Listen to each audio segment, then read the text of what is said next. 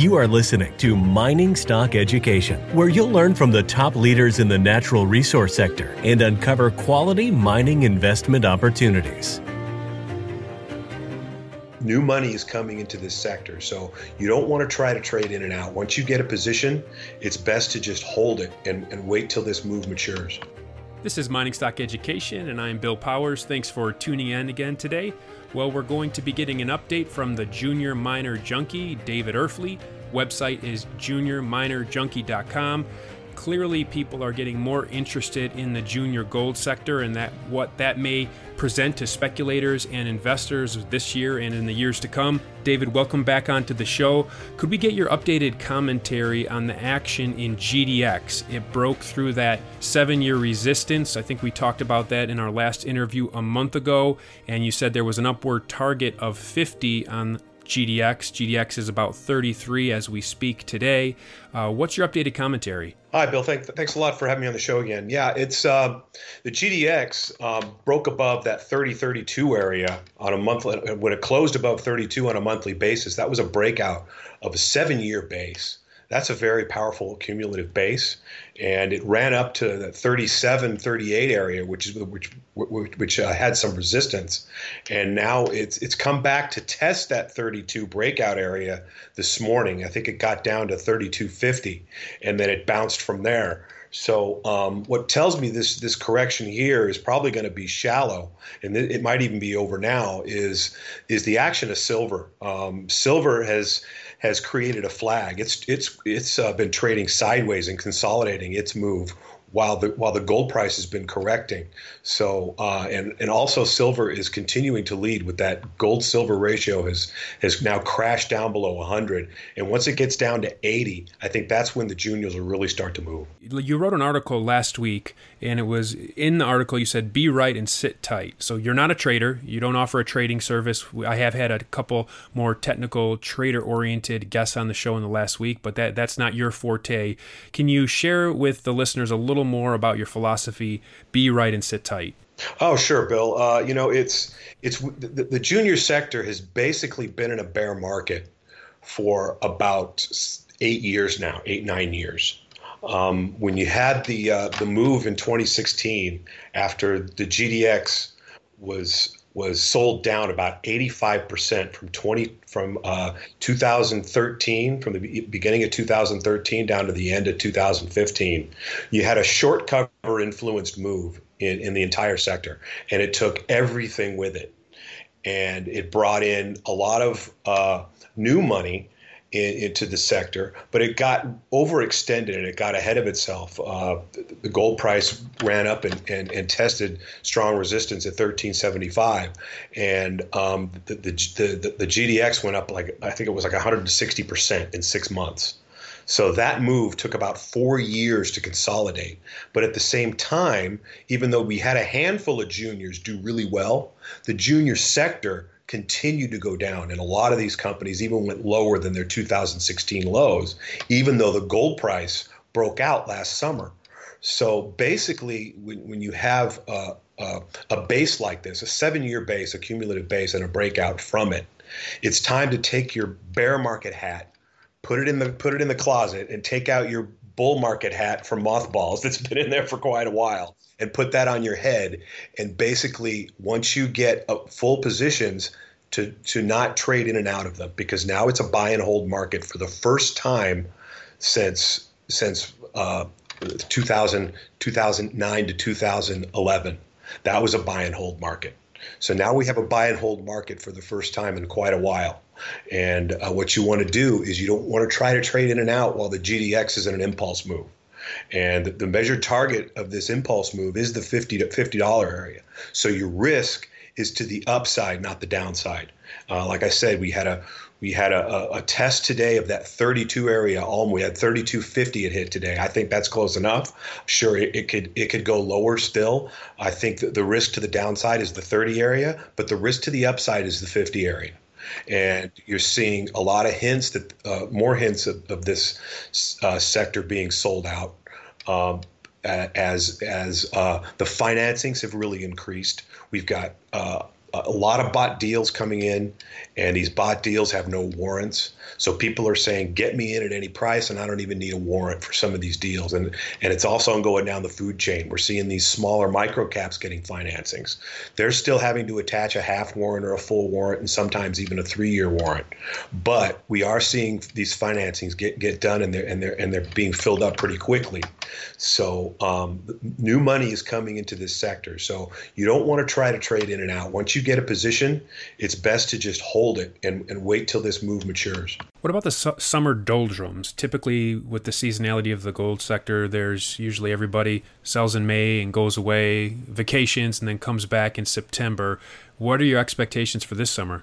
Well, I mean, uh, we pretty much had summer doldrums in, in March, and they, they, weren't really doldrums. They, it was it was a, it was a summer panic, summer of panic, and that panic pretty much got out all the weekends. I mean, anybody that was going to sell sold. So um, these juniors now are very very cheap. If you just take a look at the I, I uh, posted a link in my in my article in my weekly uh, Kitco article on Friday of the HUI to gold ratio. It double topped in 2006, and now it's double bottomed here uh, in mid March. And ba- so basically, what that chart uh, is is saying is that even though the gold price um, was in a bull market from 2008 to 2011, uh, the, the, the gold shares have been in a bear market for 14 years, despite the fact that we had a bull run in the in the gold price. So gold stocks are extremely undervalued here. So now that we've we've had this breakout of this base in the GDX, and we've had it tested today, and we've had a a, a, a, confirmation of, of a monthly close above that 32 area. It's it, and that uh, and the uh, the measured target is that 50 area. You don't want to try to get cute and trade in and out of these things because there's people on the sidelines that want to get in. Uh, momentum players are, have come into this sector now that they see this breakout. You're seeing um, these uh, these these high profile hedge fund managers are getting back in, into the gold space, and these guys want your shares.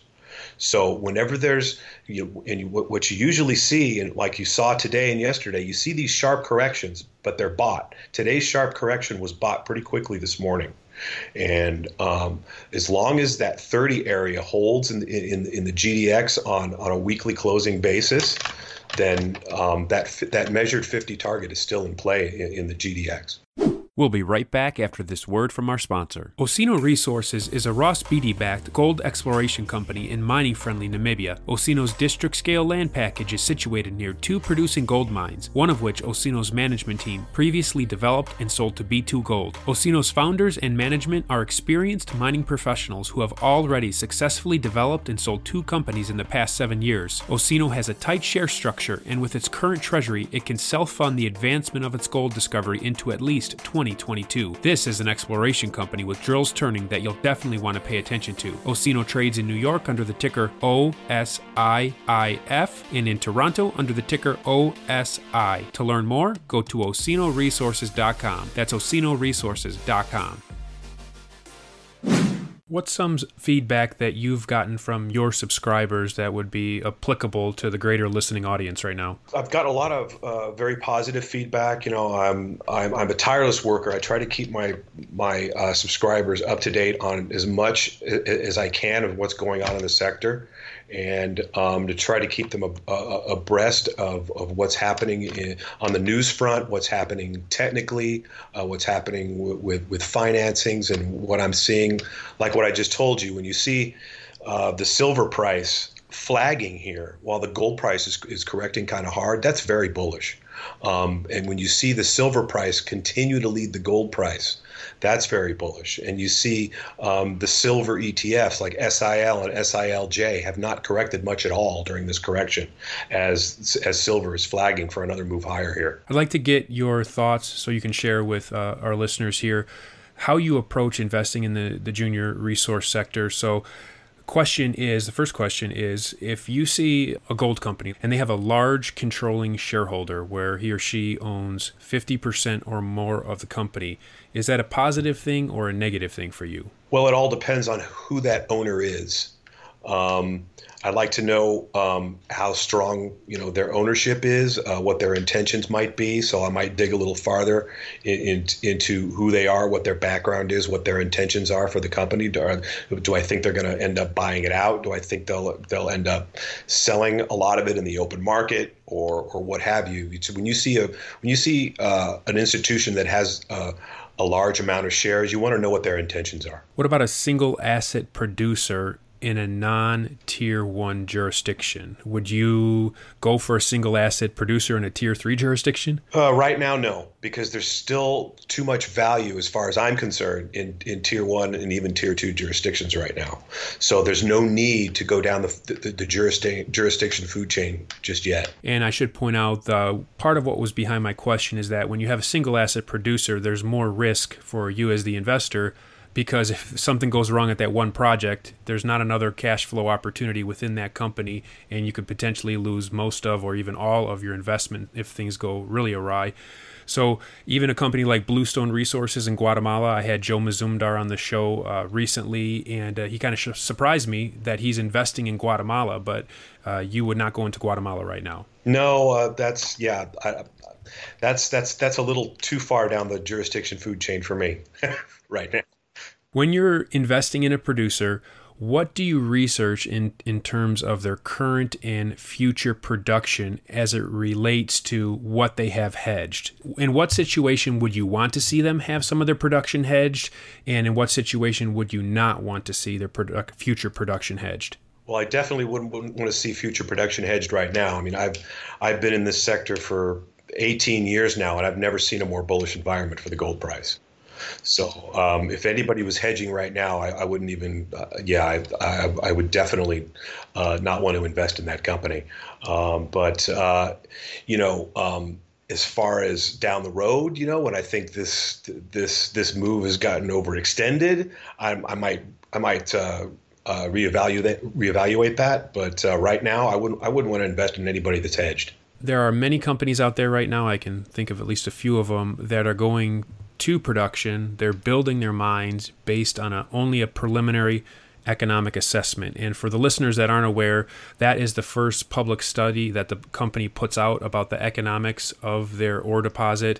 From there, you do a pre feasibility study and then a feasibility study. Then you raise the money, and that whole process involves drilling, metallurgical tests to see if you can recover the minerals, all sorts of expenses and, and times and permits. So to jump from a PEA to building the mine, you're missing years of studies and millions of dollars. So, David, just as I clarified that, uh, would you invest in a company that's going from a PEA to production?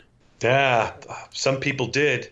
In uh, if you remember Rubicon Minerals, they did that. They they fast tracked it without a feasibility study, and that didn't turn out very well for them. So, um, yeah, uh, it all depends. It all depends on the management team. It all depends on on the project but uh, pr- I would say probably not. And then, how is, can you, as an average investor, you know, uh, you're not a geologist, nor am I. So when we see SRK or somebody come up with a resource and then they model how they think the ore deposit is in the ground and the best way to engineer a mine around it, how could you or I be certain that they've done the best due diligence? Because we've just heard Rob McEwen recently say that the people that did our resource estimate got it wrong and it's cost us greatly.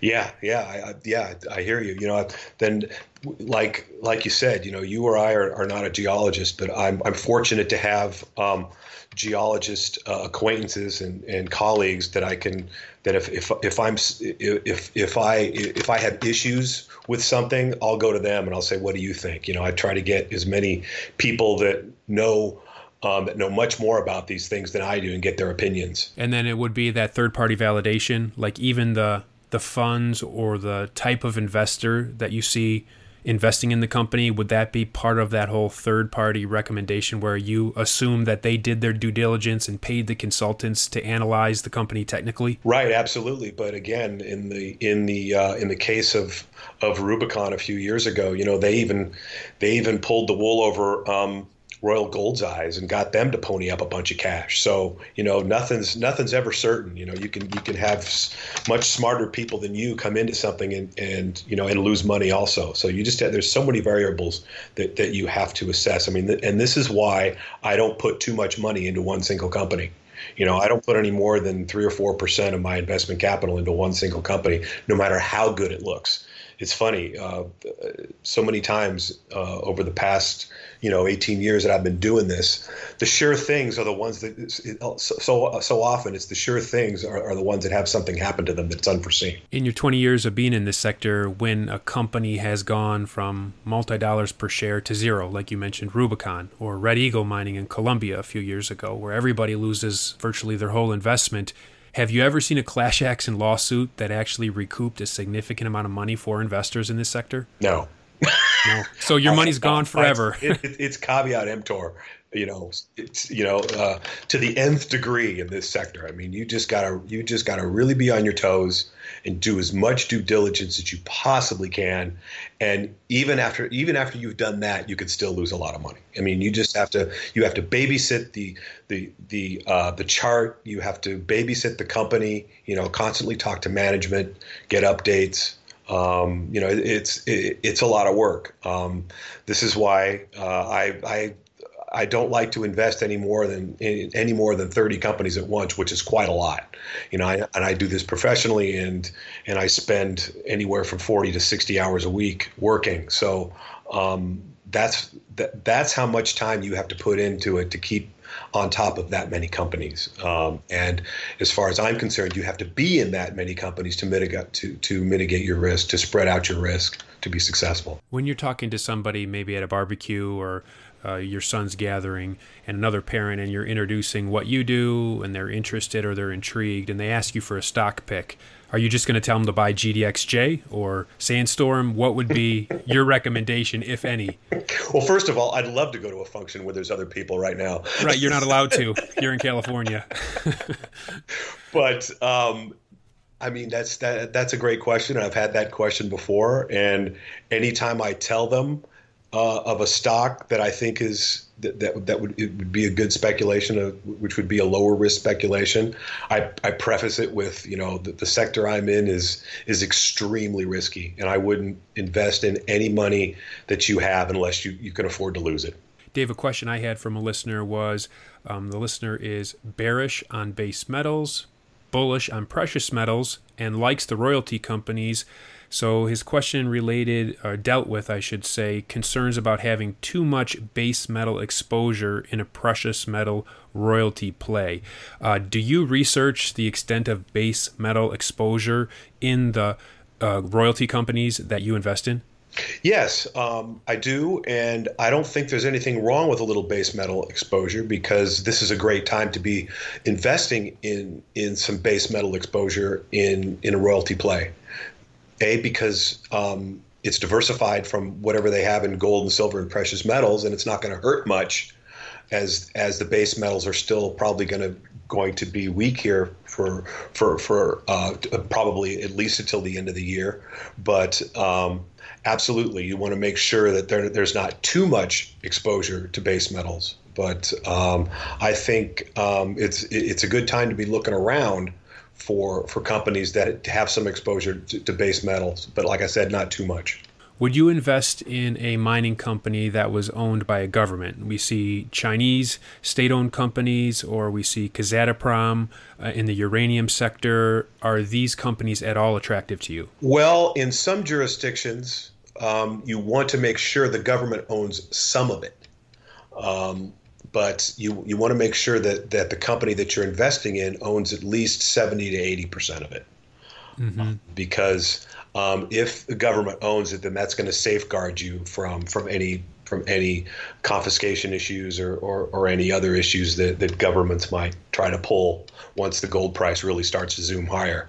Because that's what we're going to start to see you know we're going to start to see um, these companies these, these these countries raising royalties and probably and, and, you know and, and, and, maybe some more confiscation issues or, or what have you. Because as these metals price ri- prices rise they they see they see basically the gold mine in the gold mine, and uh, you just want to make sure that that you're not in, in in countries that are that are going to start confiscating things and start raising the royalties that don't have a history of that.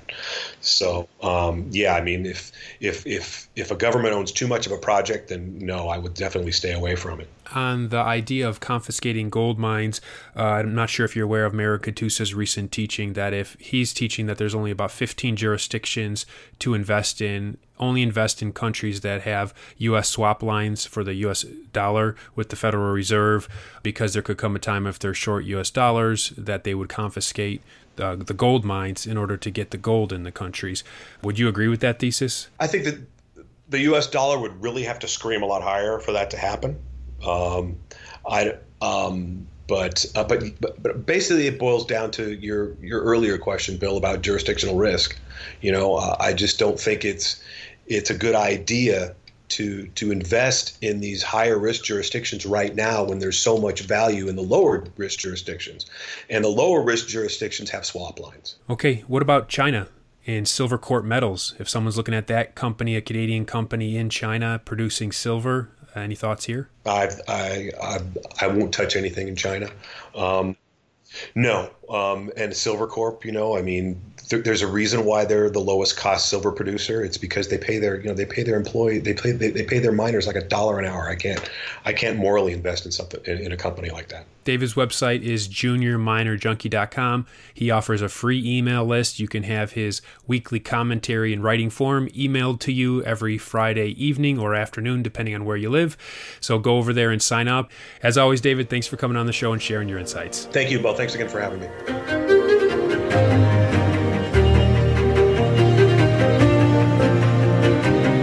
Thank you for listening to Mining Stock Education. Please subscribe and share this show with like minded investors. Connect with us at miningstockeducation.com and sign up for our email list to stay in touch. Much success to you as you learn about, invest in, and profit from mining stocks. The mining business is one that generates gigantic wealth. You know, a good drill hole that converts might cost fifty or hundred thousand dollars, and it might discover something worth a couple billion. There is no sector that I know of that has offered up as many predictable circumstances uh, where there was the possibility, certainly not the certainty, but the possibility of 10 for 1 returns, as there is in small cap and micro cap mining stocks concomitant with that, if you don't do the work, or even if you do do the work and don't discipline yourself on the sell side, there are very few places in the world where you can lose as much money as quickly as in mining stocks, too. I just started to study up on mining stocks and I just became fascinated because this is such a tiny sector and it's so volatile that either you could really you could do really really well or you could pretty much get blown out of the water really quickly the mining sector is a very risky sector. It can take your money very, very quickly. Don't fall in love with stocks. Don't be overly confident, and just do your work as best you can. Do your very best, but don't fall in love and don't get too overly confident because um, that's a recipe for disaster. I have met, you know, professional retail investors that have made a tremendous amount of money on the junior mining space. Some of them aren't accredited, and they just they spend their days researching, talking to people, being on the phone, being pouring through financial documents. But it requires commitment.